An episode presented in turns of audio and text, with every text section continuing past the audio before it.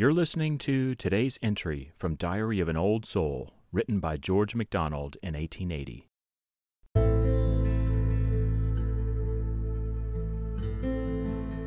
What if writing, I always seem to leave some better thing or better way behind? Why should I therefore fret at all or grieve? The worse I drop, that I the better find. The best is only in thy perfect mind.